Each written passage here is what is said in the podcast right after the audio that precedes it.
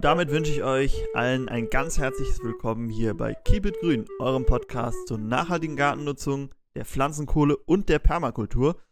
Und heute haben wir ein, ein Herzensthema von uns. Aber bevor ich euch anteaser, worum es geht, wahrscheinlich habt ihr es schon im Titel gelesen, möchte ich meinen Co-Podcaster begrüßen. Nils, hallo, herzlich willkommen. Hallo Franz, danke, dass ich da sein darf. Äh, heute wieder etwas Besonderes. Wir sind wieder in einem Raum. Das sind wir sonst nicht immer. Meistens äh, sehen wir uns nur über die Ferne, übers Internet. Ähm, und jetzt so von Angesicht zu Angesicht zu sprechen, ist doch nochmal was anderes. Nils, die letzten Folgen haben wir ja viel auch mit anderen Menschen gesprochen. Wir hatten viele Themen, die wir behandelt haben. Heute ist es vielleicht ein bisschen mehr Plauderei. Ähm, was ist so in den letzten Wochen bei dir passiert, was du noch nicht uns im Podcast erzählen konntest? Gibt es da irgendwas? Fällt dir irgendwas ein? Ja, es passiert natürlich immer ganz, ganz viel. Jetzt muss ich mal filtern, was ist jetzt eigentlich relevant ähm, und was ist nicht relevant, weil das muss ich sagen, ähm, Franz und ich, man sieht es auch im Titel des Podcasts, wir haben ja noch andere Dinge zu tun außer diesem Podcast. Und da sind wir ganz schön busy, ganz schön stressig gewesen die letzte Zeit. Und äh, zudem kam auch noch, dass ich einen bösen Schimmelbefall hatte in meinem Zimmer. Ähm, Würde ich jedem mal raten, wenn bei euch die Tapete locker ist, schaut mal drunter. Das habe ich nämlich gemacht und dann ist mir aufgefallen, dass da ungefähr zwei Quadratmeter Schimmel in der Wohnung sich ausgebreitet haben, muss ich natürlich sofort raus. Ähm, weil sowas ist natürlich gesundheitsgefährdend. Und bei aller Liebe zu Pilzen, die ich natürlich auch schon mal angezüchtet hatte, Schimmelpilz möchte ich nicht in meinem Zimmer haben. Genau, und vielleicht, was noch erschwerend hinzukommt, der Nils ist da gerade erst eingezogen. Also wirklich noch nicht lange da und dann direkt wieder raus wegen Schimmel. Aber so ist es manchmal. Ähm, ich bin da frohen Mutes, dass du was Schönes Neues findest. Ähm, ansonsten, bei uns im Garten ist auch viel passiert. Wir haben viel, oder ich habe viel noch geerntet von dem, was da war. Wir haben ja schon mal die Kürbisse angesprochen, die wir noch wiegen müssen, damit wir wissen, ob es genug ist. Kür ähm, Kartoffeln und so weiter. Was ich auch noch spannend fand, wir haben die äh, Tomaten zum Nachreifen äh, noch geerntet, waren noch sehr viele grüne, weil ich nicht wusste, dass es jetzt noch so warm wird Ende Oktober, sonst hätte man die bestimmt auch noch ein bisschen hängen lassen können. Und die habe ich zum Lagern noch ähm, rausgelegt und mit Äpfeln dazu, weil die Äpfel nämlich, kleiner Trick, wir probieren ihn, ob er auch wirklich so effektiv ist, die Äpfel sondern ein ähm, Hormon namens Ethylen ab, ein Pflanzenhormon, und das ähm, regt die, den Reifeprozess der anderen Früchte drumherum an. Und deshalb Äpfel zwischen die unreifen Tomaten und dann reifen sie schneller. Und weil wir so viele Tomaten haben, manche haben jetzt Äpfel dazwischen, damit die im Idealfall als erstes reif sind und die anderen dann ein bisschen langsam hinterherziehen. Aber rote Tomaten geben auch sehr viel Ethylen ab. Also wenn die Tomaten einmal rot sind, dann geht's ab. So, soviel zu unserem Garten. Ähm, ich weiß nicht, ob du noch was hattest, Nils, gartenmäßig oder war nur war viel, viel Wohnung in letzter Zeit? Nö, ich möchte vielleicht noch einmal kurz anmerken, beziehungsweise eine Nachfrage stellen.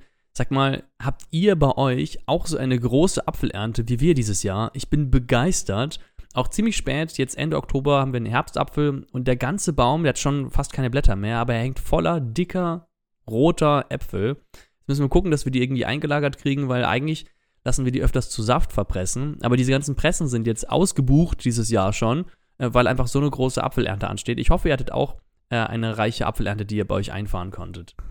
Schön. Schreibt uns gerne, wie eure Apfelernte war. Aber ich glaube, dieses Jahr war es bei vielen sehr gut. Das ist auch so das, was ich bei Social Media rausgehört habe. Äpfel sind dieses Jahr nicht Mangelware. Ähm, auch wenn es bei manchen anderen, äh, wenn man vielleicht die Rüben draußen dem auf dem Feld noch sieht, die sehen nicht so, noch nicht so dolle aus und ich weiß ja nicht, ob da noch so viel passiert. Ähm, durch die Trockenheit hat es bei manchen natürlich nicht so gut funktioniert, aber schön, dass die Äpfel dafür dieses Jahr umso besser wachsen.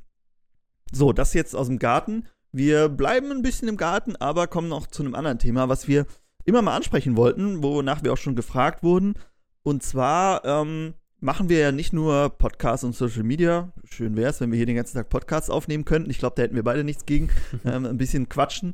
Ähm, sondern wir äh, arbeiten auch noch richtig in Anführungszeichen und äh, haben hier was ganz Spannendes gestartet. Für uns zumindest spannend. Und ich hoffe, euch interessiert es auch. Und wir wollten euch mal so ein bisschen erzählen, was wir denn ähm, eigentlich so den ganzen Tag machen, was so unsere, äh, ihr habt es im Titel schon gelesen, wir haben zusammen ein Startup gegründet, sind dabei und äh, was da so unser Ziel ist und das darüber möchten wir heute sprechen. Nils, vielleicht fassen wir erstmal ganz kurz zusammen, ähm, was wir machen, was ist unser Produkt und dann gehen wir ein bisschen ins Detail und erzählen so ein bisschen, ähm, äh, wie es so läuft und wie es so ist. Was machen wir denn? Was ist denn so, wenn man von außen, wenn du jemand von außen erklären müsstest, in einem ganz kurzen Pitch, was ist das, was wir machen? Mhm. Ja, das ist im Grunde ganz einfach. Man merkt es ja auch schon in unserem Social Media Bereich. Bei uns dreht sich ganz viel um Pflanzenkohle, steht ja auch im Namen. Und wir beschäftigen uns nämlich auch beruflich mit der Pflanzenkohle. Wir entwickeln nämlich ein Gerät, mit dem alle möglichen Gärtnernden ihre holzigen Gartenabfälle, also Äste, Zweige, Rinden, Nussschalen oder alles Mögliche, was einmal gelebt hat, was halbwegs trocken ist, zu Pflanzenkohle veredeln können. Und das so einfach wie möglich. Ja, wer äh, Franz sein Video schon mal gesehen hatte, der hat ja schon mal gezeigt, wie man mit so einer Grubenmethode Pflanzenkohle herstellen kann. Das hat ein paar Nachteile, also es raucht sehr stark, man muss dabei bleiben und es funktioniert nicht so gut, wie es funktionieren könnte, wenn man ähm, da mal ein bisschen Grips und sowas mit reinsteckt. Wie es vielleicht auch im Video aussieht, ne? Also man, das sieht dann in so Videos sieht es immer aus, oh, da funktioniert ja alles, das klappt alles beim ersten Mal. Es ist nicht immer so. Wenn man wirklich ganz, ganz einfach bleiben will, dann geht es natürlich schon, aber wir möchten da doch ein bisschen das auf ein nächstes Level bringen. So, ich wollte dich nicht unterbrechen, äh, darfst ruhig noch ein bisschen weiterreden. Richtig. Und ähm, genau, wir sind gerade dabei, eben ein solches Gerät zu entwickeln, was das Ganze so simpel wie möglich macht. Das heißt, ich habe meine Schnittabfälle, die gebe ich dort rein, ich ähm, starte den Prozess und dann muss ich nichts mehr machen, als später die Pflanzenkohle zu entnehmen. Und das Ganze natürlich, es darf, ähm, es muss in den Garten passen, also es muss auf die Bedürfnisse im Garten angepasst sein. Und ähm, was wir auch ganz, ganz toll finden, ist es, wenn man sich Geräte teilt. Also das macht man in der Landwirtschaft ja öfters, dass dann ähm, Gefährte, Traktoren, Mähmaschinen und so weiter, die werden dann geteilt von verschiedenen Landwirten. Und ähm, genau sowas wollen wir auch gerne haben im Garten. Das heißt, dass wir zum Beispiel dann so ein Gerät, was wir entwickeln haben, was dann gemeinschaftlich von mehreren Gärtnernden ähm, genutzt werden kann. Genau, und deshalb auch unsere Idee, ähm, auch an so zum Beispiel Kleingartenvereine ranzutreten. Da haben wir mit vielen Kontakt gehabt, weil hier ja halt einfach die Gärten auch vor Ort sind. Ne? Wenn man das im Privaten teilt, dann ist es natürlich auch diese ähm, äh, lokale Nähe nicht immer so gegeben. Dann sind da irgendwie Straßen zwischen und so und das macht es ein bisschen komplizierter. Im Kleingartenverein ist das Ganze natürlich prototypmäßig aufgebaut. Genau. Und das Tolle ist, wir haben ja jetzt schon eine ganze Reihe von Versuchen gemacht, wo wir das Ganze mal ausgetestet haben. Man kann neben der Kohleherstellung natürlich noch viele weitere Mehrwerte daran sehen. Also einmal ist man natürlich seine, seine Abfälle los, wenn man das als Abfall sieht. Wobei wir natürlich nicht wollen, dass jetzt alles verkohlt wird. Es ist natürlich auch ganz wichtig, dass wir einiges an Biomasse übrig lassen für Totholzhecken, für Insekten und Kleintiere und so weiter. Ähm, aber man kann zum Beispiel bei einem Verkohlungsprozess die Abwärme nutzen. Da entstehen nämlich äh, Temperaturen von vielen, vielen Hunderten von Grad. Und das kann man nutzen, um zum Beispiel äh, das Gewächshaus im Winter zu beheizen. Wenn man weiß, jetzt kommt eine frostige Woche, kann man sagen, hier, wir schließen das Ding daran an und dann ähm, bringen wir genügend Wärme rein, um durch die frostigen Tage zu kommen. Oder man kann, das habe ich jetzt bei der Apfelernte nämlich noch gedacht, die Äpfel, die jetzt geerntet werden, die würde ich eigentlich gerne zu Dörrobst Dörren. Und es gibt ja so solarbetriebene Dörrautomaten, aber die funktionieren jetzt nicht richtig, weil es eben nicht warm und nicht sonnig genug ist. Und da wäre auch eine Möglichkeit, dass man sagt, hier, wir haben jetzt das Gerät, mit dem man diese Pflanzenkohle herstellt und die Abwärme nutzen wir, um zum Beispiel das Obst im Herbst noch zu dörren. Oder mein Favorit, man kann auch der Abwärme grillen. Das heißt, man kann, während man Kohle herstellt, kann man ein soziales Event daraus machen und ähm, man kann auch ein paar andere Dinge machen, man kann auch ein bisschen Strom erzeugen und so weiter. Es gibt im Grunde ganz viele verschiedene Möglichkeiten. Und das ist so eine Vision, die wir haben, dass man so eine kleine, so eine kleine Energiequelle für den Garten hat, die immer, wenn man sie benutzt, immer wenn man es betreibt, als Nebeneffekt praktisch Pflanzenkohle herstellt, die man dann direkt auch im Garten verwenden kann. Genau, ich fasse es noch einmal ganz kurz zusammen. Also, wir entwickeln ein Gerät, mit dem man aus ähm, Schnitt- und Holzabfällen im Garten eigene Pflanzenkohle herstellen kann und im nächsten Schritt dann auch die Energie, die dabei mehr entsteht, nutzen kann. Das ist unsere Aufgabe. Das klingt jetzt erstmal, okay, wir sind den ganzen Tag irgendwie in der Werkstatt und ähm, basteln irgendwie an unserem Gerät rum. Ähm, über den Schritt sind wir hinaus, also wir sind schon weiter, um jetzt mal so ein bisschen. Oder wir fangen mal da, fangen mal an, wie es überhaupt angefangen hat. Also das Ganze hat vor zwei Jahren jetzt ungefähr schon angefangen, richtig? Ja, könnte Nicht ungefähr ganz, sein, ne? ja. Vielleicht, vielleicht fehlt noch ein, zwei Monate. Ähm, da haben wir zum ersten Mal ein bisschen über Pflanzenkohle gesprochen im Allgemeinen. Und ich habe ja. Oh, Entschuldigung, ja, bitte, Nils. Ja, vielleicht zum Hintergrund, das hatte ich ja in der Podcast-Episode zu meiner Reise durch Australien und Neuseeland schon gesagt. Da habe ich auf verschiedenen Permakulturprojekten gearbeitet. Das war nach dem Abitur. Und da habe ich zum ersten Mal von der Pflanzenkohle gehört. Die wurde dann da auch verwendet, auch in den Boden eingebracht. Genau. Und als ich dann wieder nach Deutschland kam, habe ich meinem guten Grundschulkollegen Franz davon erzählt. Und der hat darauf, ähm, ja, was hast du studiert? Ich habe Agrarwissenschaften studiert. Vielleicht noch ganz kurz dazu. Ja, wir kennen uns schon seit der Grundschule, den Nils und ich. Letztens noch ein äh, Klassenfoto gefunden aus der ersten Klasse. Ähm, da, seitdem kennen wir uns. Danach sind wir zusammen auf die Realschule gegangen. Dann haben wir Du hast direkt Abi gemacht, ich habe das später erst nachgeholt und da haben sich zumindest unsere schulischen Laufbahnen ein bisschen getrennt, aber wir hatten immer Kontakt. Und genau, du warst in Australien, hast es kennengelernt und eine Zeit lang später haben wir auch darüber geredet dann. Äh, ich habe Agrarwissenschaften studiert, aber da kam das Thema Pflanzenkohle gar nicht so auf. Ähm, wir haben mal über Terra Preta gesprochen, das weiß ich, aber Pflanzenkohle war jetzt nie so ein Ding und äh, fand ich aber auch super spannend. Ähm, wenn man das das erste Mal hört, ist es ja auch so ein bisschen, kommt man gar nicht drauf, Kohle in den Boden zu bringen. Dana damals haben wir es auch noch Holzkohle genannt, äh, weiß ich. Ähm, genau, und dann haben wir auch, auch versucht, äh, selber herzustellen, eben mit dieser Methode, wie ihr sie in unserem Video seht, ähm, wo, wo ich erkläre, wie man Pflanzenkohle selber herstellen kann. Und es hat okay funktioniert, ähm, ist aber sehr dreckig, es stinkt sehr. Wir waren dann auch mal, also das ist ja quasi diese Kontiki-Methode, ne? Äh, und das ist ja auch ein Gerät, was es schon gibt in dieser Sparte. Ähm, und wir waren noch mal auf einem Kontiki-Seminar. Vielleicht erinnerst du dich noch und magst uns erklären, wie das Kontiki-Seminar ablief. Ja, erinnere ich mich ganz, äh, ganz gut äh, dran. Das war nämlich von einem, ähm, von einem Kleingartenverband organisiert und da hatten wir uns, ähm, habe ich mich richtig drauf gefreut. Äh, die haben nämlich auch ein professionelles Kontiki dann aufgebaut und ähm, es war so ein durchwachsenes Wetter. Also es war immer mal wieder so ein bisschen nass draußen, aber eigentlich trocken, ein bisschen kalt. Und da habe ich mich drauf gefreut, ja, draußen gleich ein Feuer, ist ja richtig schön. Dann haben wir das Ganze angemacht. Wir haben erstmal, erstmal mussten wir trockenes Holz haben, um es anzumachen. Und dann ähm, muss man beim Kontiki, wie auch bei der Methode, die du gezeigt hattest, ja immer wieder Holz nachlegen. Und jedes Mal, wenn Holz nachgelegt wurde, fing es ziemlich stark an zu rauchen. Und du musst dabei bleiben, weil du natürlich gucken musst, wann musst du Holz nachlegen, wann musst du vielleicht ähm, ja nochmal trockenes Holz dazwischenlegen, weil das Feuer zu niedrig wird, wenn das äh, Holz, das man zulegt, noch ein bisschen zu feucht ist. Und ähm, das heißt, man musste die ganze Zeit da bleiben, es hat stark geraucht und dann fing es auch noch an zu nieseln. Und das war sehr ungemütlich. Ich glaube, wir haben eine Stunde, zwei Stunden da gestanden. Ich glaube noch länger, ja. Und es war, ähm, also wir sind später mit dem Zug zurückgefahren. Das war mir sehr unangenehm, weil wir richtig nach Räucherkammer gestunken haben.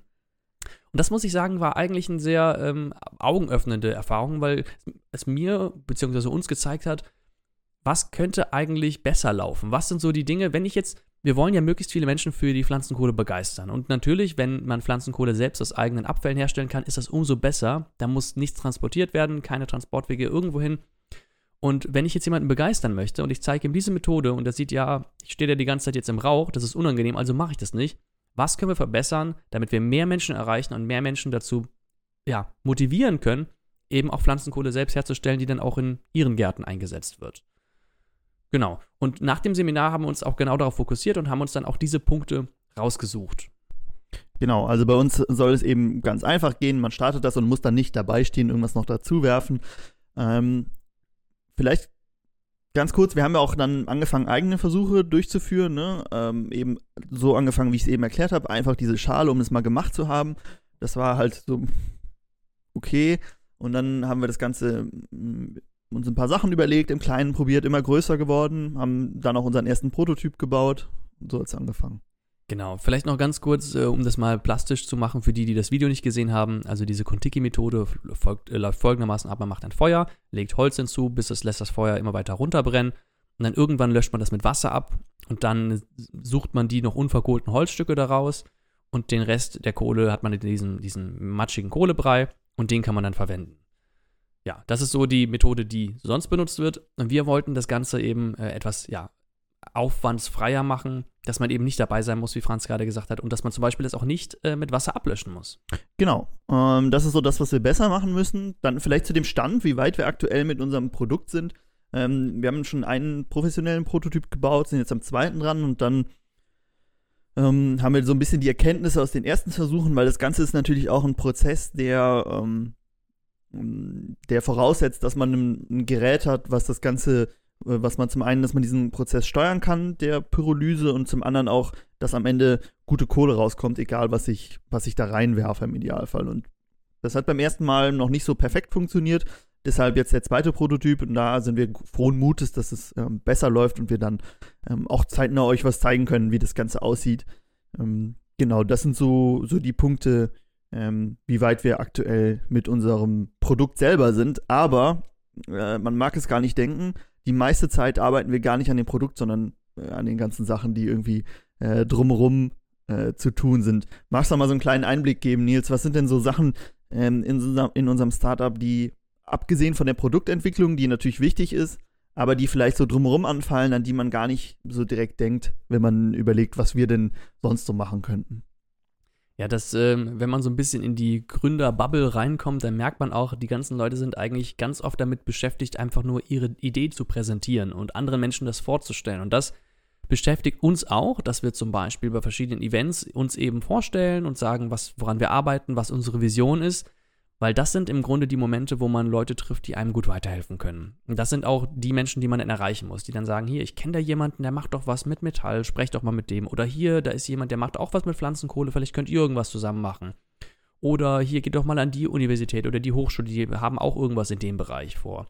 Und was wir ganz oft machen, ähm, ist ähm, einfach uns präsentieren, unsere Idee ausarbeiten und natürlich sowas wie Nachfrage verifizieren. Also wollen wirklich, wollen Menschen sowas wirklich haben? Sind die wirklich daran interessiert, selber Pflanzenkohle aus Gartenabfällen ähm, ja, herzustellen?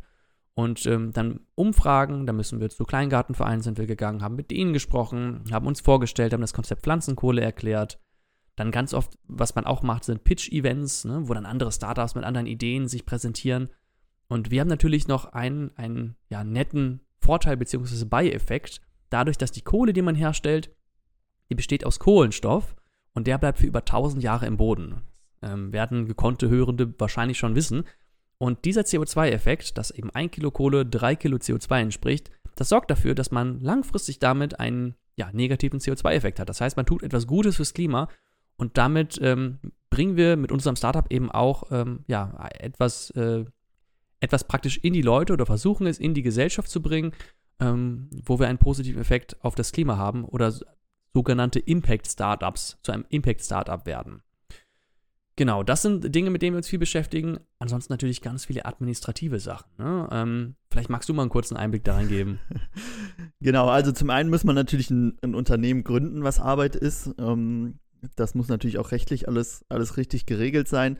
Äh, dann sowas wie Buchhaltung, was man in einem großen Unternehmen hat, hat, muss man halt auch im Kleinen haben. Klar sind die Aufgaben dann, man hat dann nicht so viele ähm, äh, Rechnungen oder äh, Fälle, die zu bearbeiten sind, aber das Ganze einmal aufzubauen und auch am Laufen zu halten, braucht natürlich auch ähm, viel Zeit. Wir haben ja unseren Shop noch nebenbei, ähm, wo wir angefangen haben, an die Leute, die sagen, okay, Pflanzenkohle finde ich cool, aber selber herstellen ist für mich nichts, weil ich habe gar keine Abfälle oder ich habe nur ein, eine Terrasse oder ich habe gar keine Lust, das selber zu machen. Da bieten wir jetzt bieten wir ja jetzt Pflanzenkohle an, die man einfach kaufen kann. Und das ist natürlich auch immer, ähm, immer Arbeit, das Ganze, das Ganze zu, zu bearbeiten.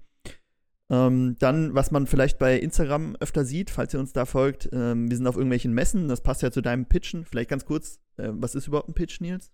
Pitch ist im Grunde eine Präsentation, eine kurze Präsentation, manchmal mit einer Folie, mit einer Slide-Deck-Folie, manchmal ganz ohne, wo man in wenigen Minuten umreißt, was macht man eigentlich, wie will man das umsetzen und für wen macht man das Ganze.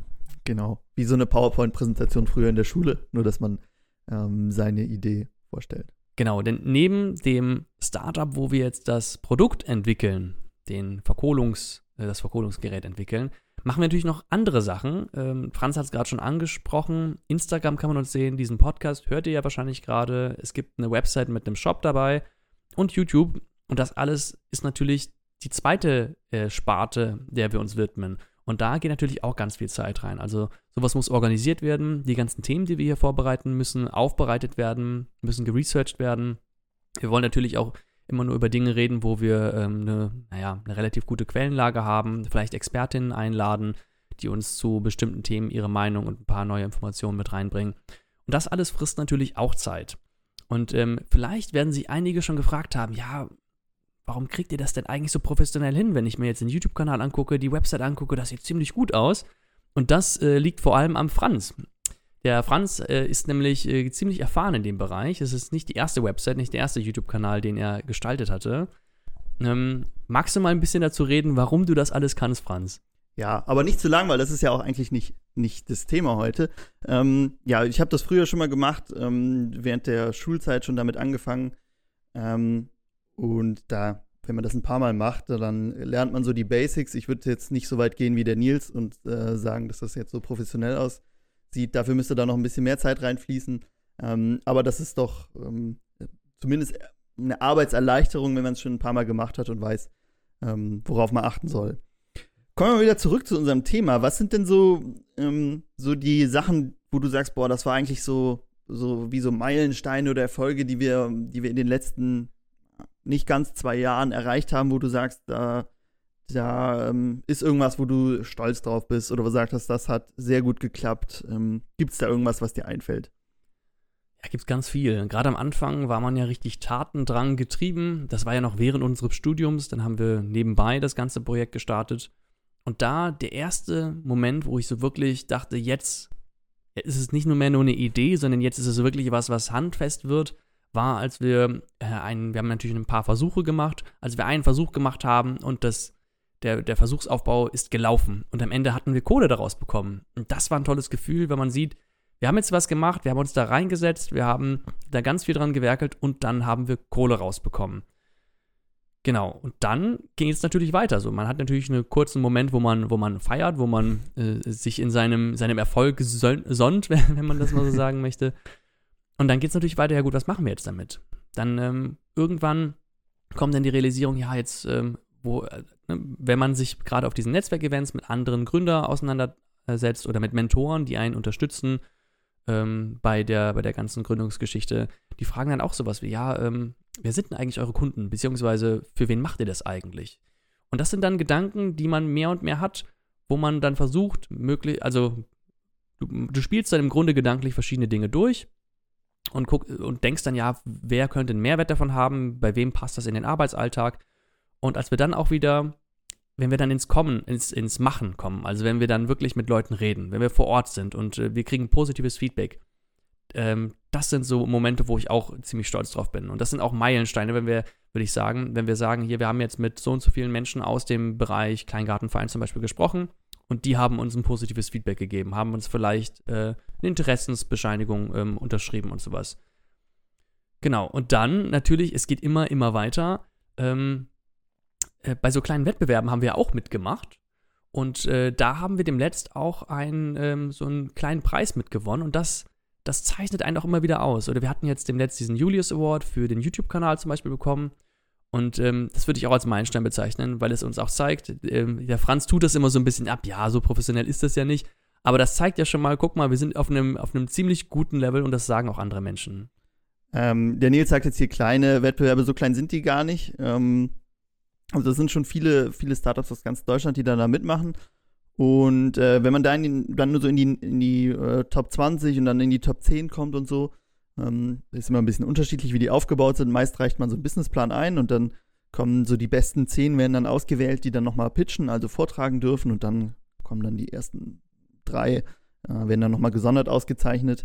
Ähm, von daher, das, das äh, finde ich ist auch immer schon eine gute Bestätigung, wenn man da mit so einem trockenen Businessplan. Also wir haben ja das Glück, dass wir, äh, manchmal ist es ein Glück, manchmal ist es ein bisschen, ein bisschen Fluch, dass wir ein, ein Produkt haben, ein physisches, was man anfassen und sehen kann. Ähm, das kann man sich vielleicht immer noch ein bisschen leichter vorstellen als ähm, irgendeine App zum Beispiel oder ein ähm, eine Programm oder weiß ich nicht was. Ähm, damit kann man halt immer schon, wenn man zum Beispiel das irgendwo zeigt oder so, mit der Kohle ein bisschen mehr begeistern vielleicht, als wenn man da irgendwie eine äh, KI-gestützte Programm erklären muss. Ähm, aber in diesem Businessplan wird es halt alles irgendwie runtergebrochen auf trockene Zahlen und äh, Fakten. Äh, klar kann man das ein bisschen spannender ausgestalten. Äh, aber wenn man dann trotzdem es schafft, irgendwie mh, hm, da ausgezeichnet zu werden, dann finde ich, ist das auch schon mal ein gutes Feedback, dass nicht nur das Produkt, sondern auch die Geschäftsidee dahinter, die ja genauso stimmen muss, ähm, dass, das, dass das auf ähm, guten Füßen steht und zumindest aus Sicht, das sind ja oft irgendwelche Menschen, die in der Bank arbeiten oder Wirtschaftsförderung oder so, dass die denken, ja, die schon sehr viel gesehen haben, ja, das ist was, was Zukunft haben könnte, äh, denen geben wir mal einen Daumen hoch, die kommen, kommen ins Finale. Deshalb, da sind wir immer schon sehr froh, ähm, da das Feedback zu bekommen und haben auch, glaube ich, ein gutes, ein gutes Konzept inzwischen ausgearbeitet. Ein weiterer Höhepunkt, den wir jetzt im letzten halben Jahr erlebt haben, ist die Aufnahme in sogenannte Inkubatorenprogramme. Das sind im Grunde kleine Startup-Förderprogramme, oder größere Startup-Förderprogramme, ich sollte nicht immer das Wort sagen, ähm, in denen verschiedene Startups dann zusammenkommen. Das sind dann so drei bis zehn Startups und denen wird dann geholfen, beziehungsweise da werden dann Kurse angeboten im Bereich, sei es Finanzierung, sei es, wie man Kundenfeedback ähm, einsammelt, wie man ähm, Partner findet, die einem bei der Fertigung helfen und so weiter. Und da in so einem Inkubatorenprogramm sitzen wir auch gerade in diesem Moment. Da nehmen wir auch gerade diese, ähm, diese Podcast-Folge auf. Franz hat es ja vielleicht schon mal angeschnitten. Wir sind in einem Büro, das wir zur Verfügung haben, in dem wir arbeiten können. Und das haben wir auch von so einem Programm äh, freigestellt bekommen, das nämlich auch gesagt hat, hier, ihr habt ein vielversprechendes Konzept, ihr könnt bei uns jetzt hier so und so viele Monate einfach ins Büro und habt dann da euren festen Arbeitsplatz. Und das ist natürlich auch eine riesige Arbeitserleichterung. Wir haben jetzt die Zeit, bevor wir hier waren, meistens im Homeoffice verbracht. Und das, ähm, es funktioniert, aber wenn man jetzt nicht die, die Möglichkeiten hat, wirklich sich einen Arbeitsplatz zu Hause gut einzurichten, sondern immer nur dann in dem einen Raum arbeitet, in dem man sonst auch lebt, ähm, ist es bei mir persönlich so, dass das meine Work-Life-Balance gut durcheinander bringt. Ne? Das, äh, das heißt, ich arbeite dann weniger ähm, effizient. Ich merke auch, dass ich nicht so richtig in den Freizeitmodus komme, weil man ja immer da ist, wo man arbeitet. Und da hilft das Büro schon ungemein weiter.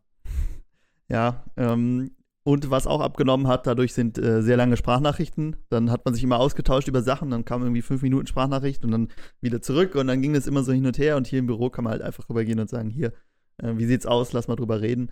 Ähm, es ist also eine Erleichterung und ich hoffe auch, dass es sich jetzt nicht mehr ändert, dass wir wieder zurück in dieses, wir arbeiten beide von zu Hause aus, sondern dass wir ab jetzt ähm, ständig irgendwie ein Büro haben, in dem wir zusammen äh, arbeiten können. Also das ist schon, schon sehr viel, sehr viel wert, dass wir hier, hier sitzen können. Wir haben natürlich nicht nur unser Büro, wir haben noch viel mehr Räume, ähm, wo wir jetzt zum Beispiel auch hier den Podcast aufnehmen. Man muss sagen, was sie hier noch besser machen könnten, wäre ein extra Podcast-Raum. Ich weiß nicht, ob man es hört, aber in echt halt es ein bisschen. Äh, und das könnte man vielleicht noch verbessern, aber äh, wir, wollen uns, wir wollen uns nicht beschweren.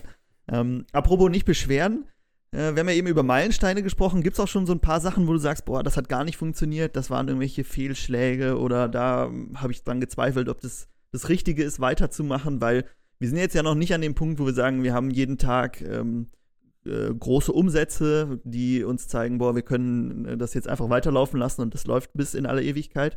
Ähm, Gibt es da so Sachen, wo du sagst, oh, das war kritisch oder bis jetzt zum Glück noch verschont geblieben? Ja, natürlich passieren immer wieder Dinge, wo ich mir denke, hm, das hätte besser laufen können oder das war vielleicht in einer gewissen Weise auch Zeitverschwendung. Weil man muss natürlich sagen, gerade so um dieses Startups-Dasein, da gibt es sehr viel, sehr viele Mythen drumherum. Das wird auch manchmal so heroisiert. Ne? Man muss ja immer an seine Idee glauben und egal wie viel Gegenwind man bekommt, man muss sich immer weiter durchbeißen, bis man es dann am Ende geschafft hat. Und das ist eigentlich nicht der richtige Weg, beziehungsweise nicht nur. Weil man muss ja, auf Feedback muss man adäquat reagieren und äh, manchmal muss man seine Idee auch ein bisschen verändern, ne? dass man zum Beispiel dann das Produkt anpasst oder den Service anpasst, wo man drauf hingeht. Was wir zum Beispiel ähm, eine sehr lange Zeit, worauf wir uns fokussiert hatten, wir hatten uns für ein Förderprogramm beworben, das Exist-Förderprogramm, das äh, fördert im Grunde ähm, ja, Gründungen, die aus einem Hochschul-Background kommen. Und da haben wir unglaublich viel Zeit reingesetzt. Also ich glaube, wir haben da drei Monate dran gearbeitet. Es war wie eine Bachelor-These zu schreiben. Also man muss, man hat dann die ganzen Sachen ausgearbeitet, Quellen gesucht, dann hat man Feedback vom Mentor bekommen, dann muss man es nochmal überarbeiten und so weiter. Dann hat es nochmal drei Monate gedauert, bis wir überhaupt eine Antwort bekommen haben. Das heißt, wir waren über einem halben Jahr damit beschäftigt. Und die Bedingung bei diesem Förderprogramm zum Beispiel war, dass man noch nicht gegründet haben darf. So, das heißt, wir haben unsere Gründung auch dann immer dementsprechend aufgeschoben. Und wenn man noch nicht gegründet hat, dann ähm, ja, gibt es so ein paar Dinge, die man halt noch nicht so gut machen kann. Also man kann noch nicht so gut mit, äh, mit anderen ähm, potenziellen Partnern interagieren ähm, und dergleichen.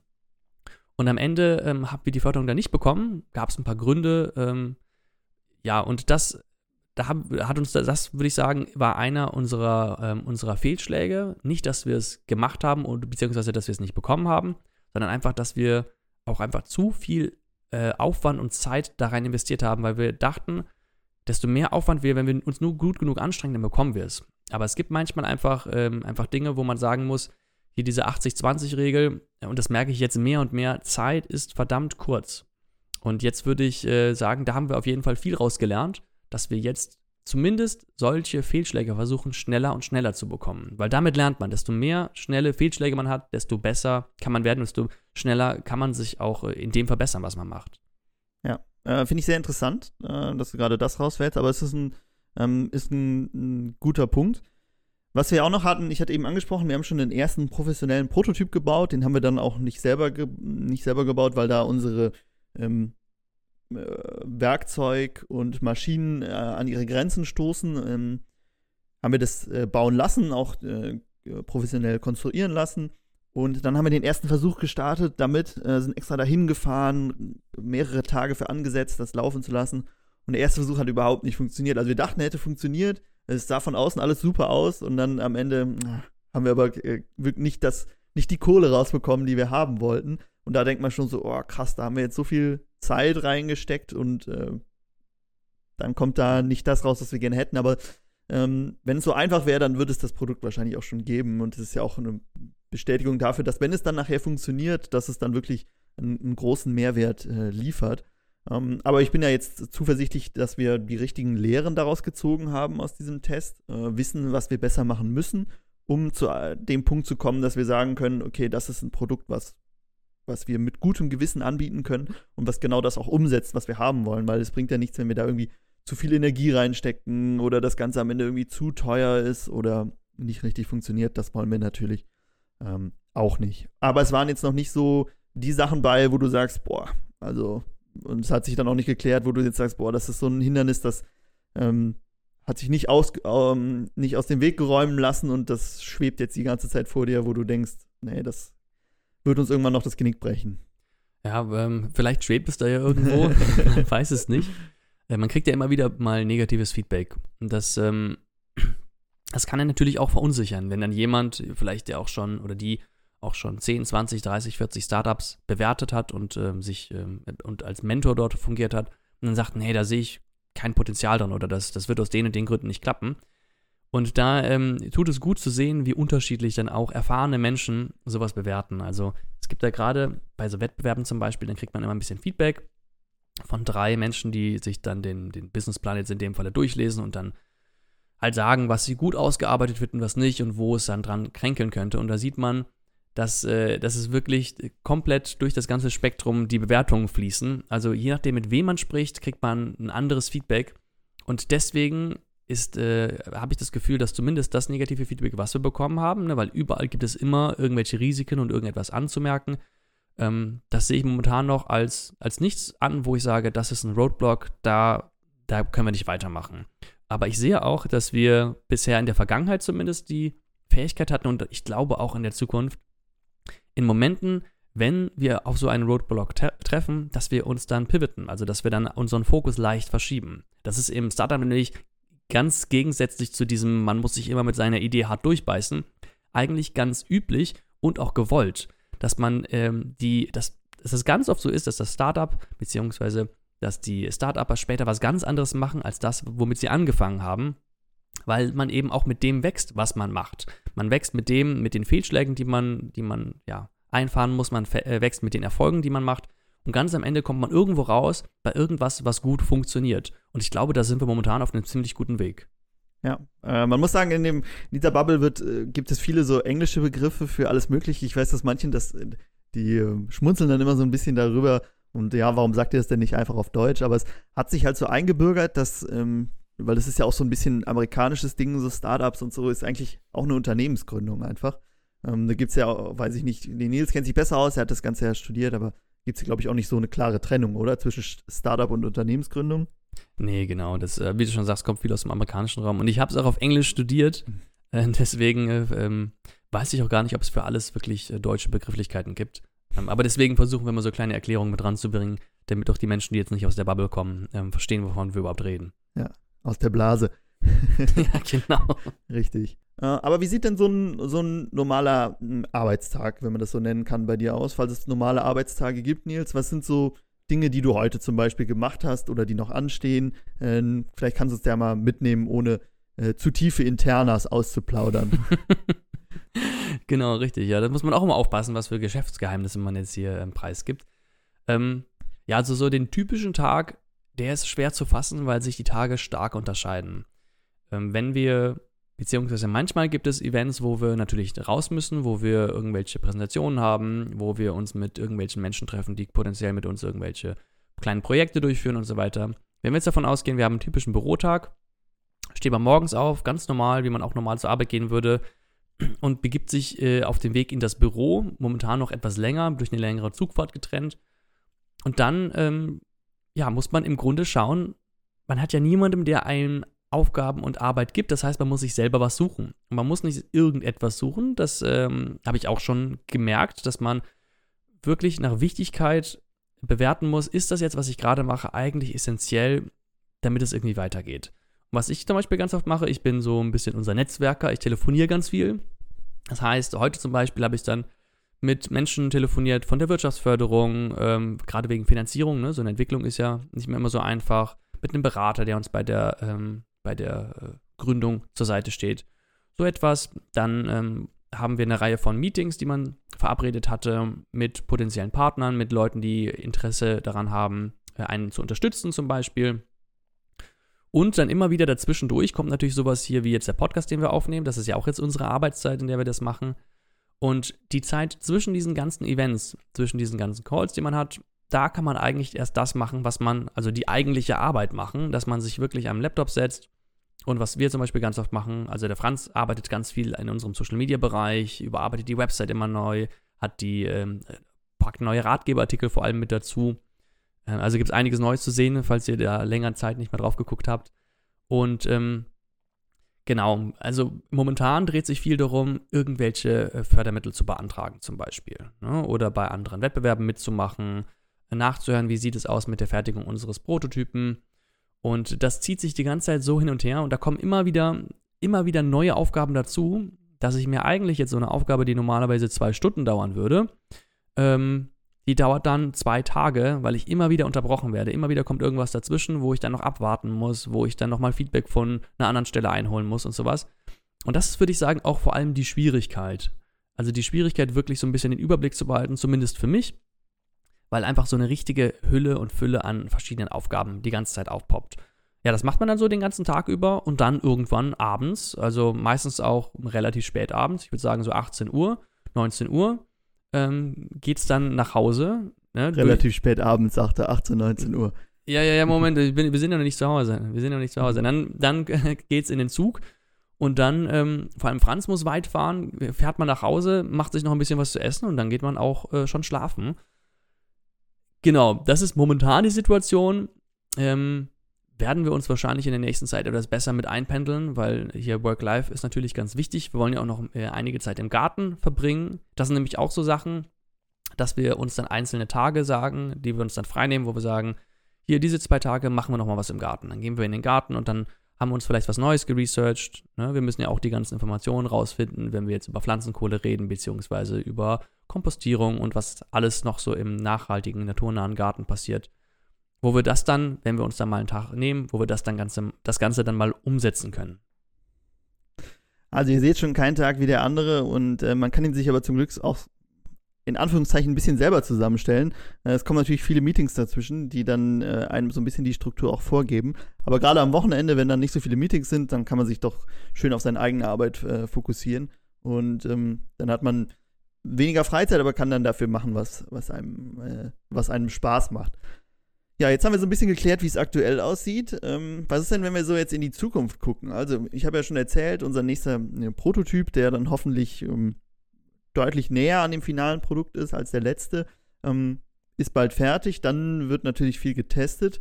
Was sind noch so, so Punkte, die du sagst, dass die jetzt in der nächsten Zeit ähm, anstehen? Vielleicht so ein paar größere. Fällt dir da irgendwas ein?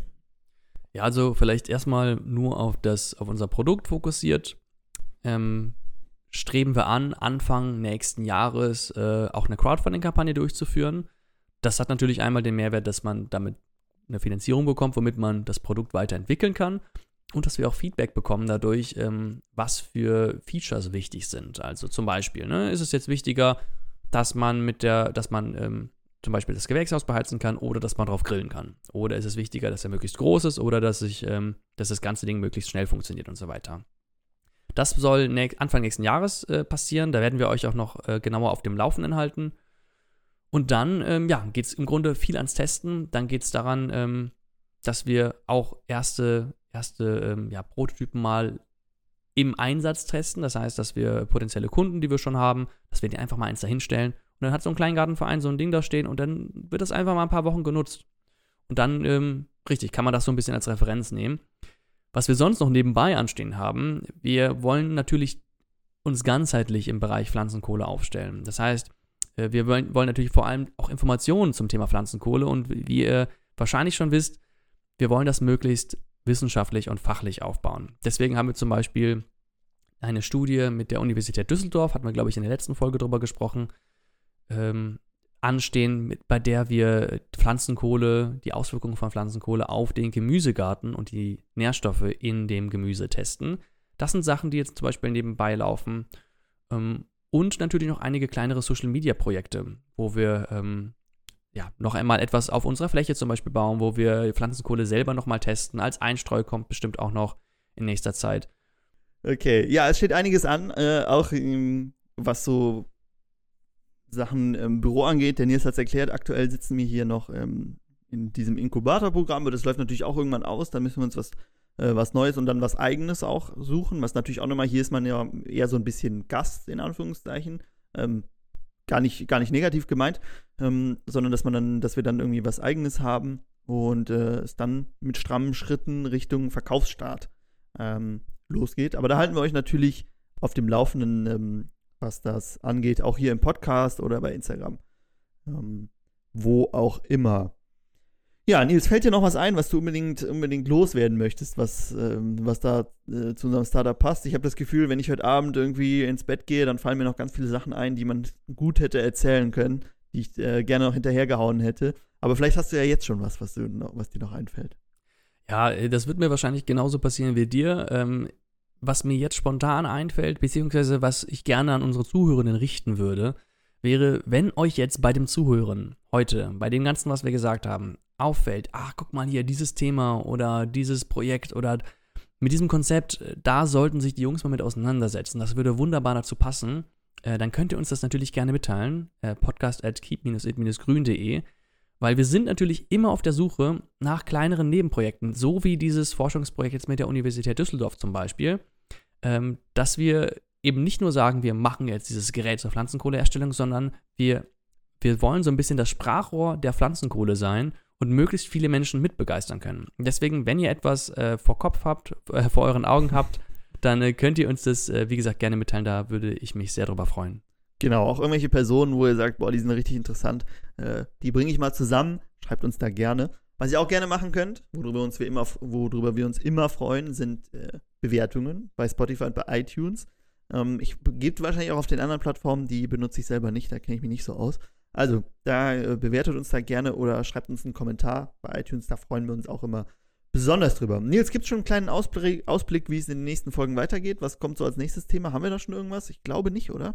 Nee, noch nicht fest, aber es ist schon ein bisschen was her, dass wir die Bill Mollison-Folge, die letzte, gemacht haben. Da haben wir unsere Serie, wo wir das äh, Permaculture Designers Manual, also das ähm, Entwurfsbuch der Permakultur, Kapitel für Kapitel durchgehen und besprechen. Und ich denke, ähm, in den nächsten paar Wochen sollte zumindest eins der neuen Kapitel fertig sein. Ansonsten Gildenfolge. Ich möchte es nochmal ankündigen, damit, damit wir es äh, irgendwie immer mal drin haben. Wir hatten letztens nochmal ein Feedback bekommen zu einer, die wir machen könnten. Und dann vielleicht ähm, wird es jetzt dann doch mal Zeit, dass wir es wirklich machen. Ähm, deshalb Gilde, Bill Mollison, das sind so die Sachen, die, die uns vorschweben für die nächsten Folgen. Okay, gut. Das ähm, als gutes Abschlusswort. Ansonsten, wenn ihr Ideen habt, meldet euch. Der Nils hat es gesagt. Ich hoffe, ihr habt eine schöne Woche. Ihr könnt noch ein bisschen im Garten machen. Ähm, wir werden bald mal unsere Kürbisse wiegen und da ein Update geben. Und ansonsten hören wir uns äh, ganz normal äh, in der nächsten Woche wieder. Vielleicht noch eine Entschuldigung, dass der Podcast hier ein bisschen später kam als der letzte. Ist unserem großen Arbeits-Workload, äh, Arbeitsaufwand im Moment äh, geschuldet. Äh, ich hoffe, das passiert so schnell nicht nochmal, aber wir können es leider nicht versprechen. Ansonsten habt eine schöne Woche. Bis zum nächsten Mal. Macht's gut. Ciao. Tschüss.